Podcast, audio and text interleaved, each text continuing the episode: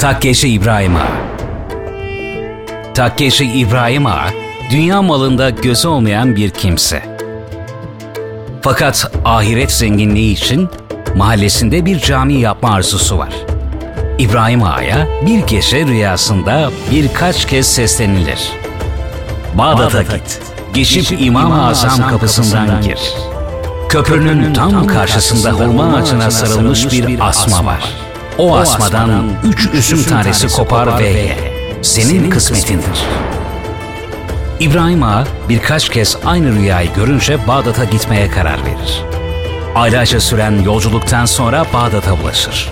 Rüyada denilenleri yapar ve nihayet üzüm asmasını bulur. Önce asmanın sahibini aramaya koyulur. Bir dükkana girer ve asmanın sahibini sorar. Oradakiler üzüm asmasının sahipsiz olduğunu söylerler. Bunun üzerine rüyada denilen gibi üç tane üzümü yer ve hemen bir sonraki kervanla İstanbul'a dönmeyi düşünür. Kervana katılmak için yürürken yolda tanıştığı biriyle sohbete koyulur. Adama rüyasını anlatır ve şu cevabı alır. Bu rüya için bu külfet, bu zahmete katlanılır mı?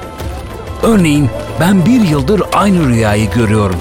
Rüyamda bana İstanbul'a git, Topkapı'da Arakiye eşi İbrahim Ağa'nın evinin bodrumunda üç küp altın var, çıkar al diyorlar.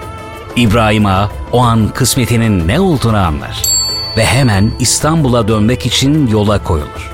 Evine ulaştığında Bodrum'dan üç küp altına çıkaran İbrahim Ağa 1572 yılında camiyi yaptırmaya başlar.